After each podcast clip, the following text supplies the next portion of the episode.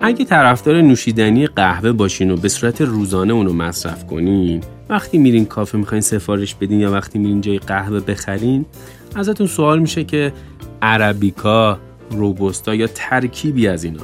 برای اینکه بدونین فرقشون با هم چیه با ما باشین.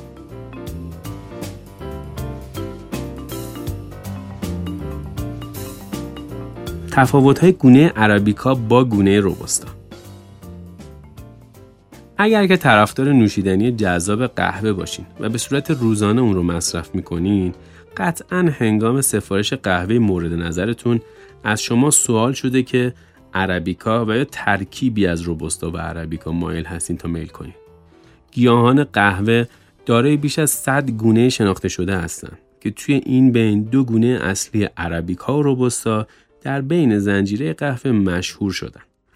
به منظور شناخت دقیق تر از این دو گونه گیاه قهوه در ادامه مطلب از جهات مختلفی به بررسی تفاوت اینها خواهیم پرداخت. مزه اولین و فاحش در این تفاوت در بین این دو گونه قهوه قطعا مزه اوناست. شرایط کاملا متفاوتی که این دو گونه در اون رشد می‌کنن موجب میشه تا نمایه تعمی یا همون فلیور پروفایل کاملا متمایز باشه. به عنوان مثال تعمیات هایی که به قهوه های روبستا نسبت داده میشن معمولا تعمیات هایی مثل زمینی و خاکی یا همون ارثی، لاستیکی یا همون رابری و کاوچو ماننده در حالی که قهوه های عربیکا اصولا مشهور به عطر و های گلی یا همون فلورال، میوهی یا همون فروتی و اسیدیته مطلوبی هستند. شرایط رشد یکی از قابل ملاحظه ترین تفاوت های دو گونه عربیکا و روبوستا شرایط رشدشونه. این دو گیاه توی ارتفاعات متفاوتی رشد کردن و پرورش پیدا می‌کنن. گیاهان عربیکا توی ارتفاع بالاتر از 600 متر از سطح دریا و توی ارتفاعات کوهستانی و شرایط اقلیمی استوایی رشد می‌کنن. اما گیاهان روبوستا از سطح دریا تا ارتفاع 600 متر از اون قابلیت رشد و پرورش داره. از طرفی گیاه روبوستا گیلاس های مقاوم تری نسبت به گیاه عربیکا تولید می‌کنه و طبیعتا مقاومت بیشتری در برابر آفات و حشرات خواهد داشت. میزان کافئین بیاین ابتدا یه تعریفی از کافئین رو با هم مرور کنیم. کافئین ماده که در هنگام شرایط خطر و استرس گیاه قهوه اونو ایجاد می‌کنه تا نسبت به شرایط محیطی دفع آفات و حشرات واکنش دفاعی از خود به نمایش بذاره. از طرفی همونطور که متوجه شدیم قهوه عربیکا توی ارتفاعات بالاتری از سطح دریا و در مناطق مرتفعی رشد می‌کنه.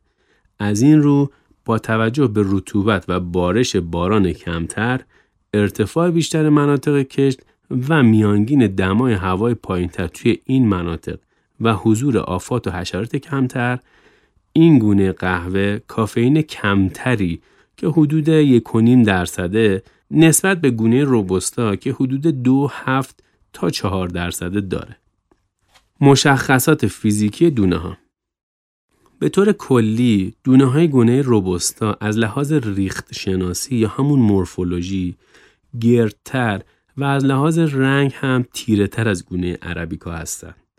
همچنین خط مرکزی دونه های اونا صافه.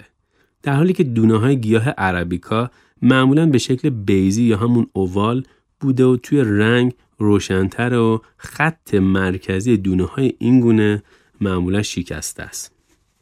میزان قند موجود در دو گونه از اونجایی که دونه های عربیکا توی ارتفاعات به دلیل دمای پایینتر در اون نواحی با صورت کمتری پرورش پیدا می‌کنن و همچنین آفات کمتری به این گونه از گیاه آسیب میرسونن داره قند بیشتری نسبت به دونه های گونه روبوستا هستند.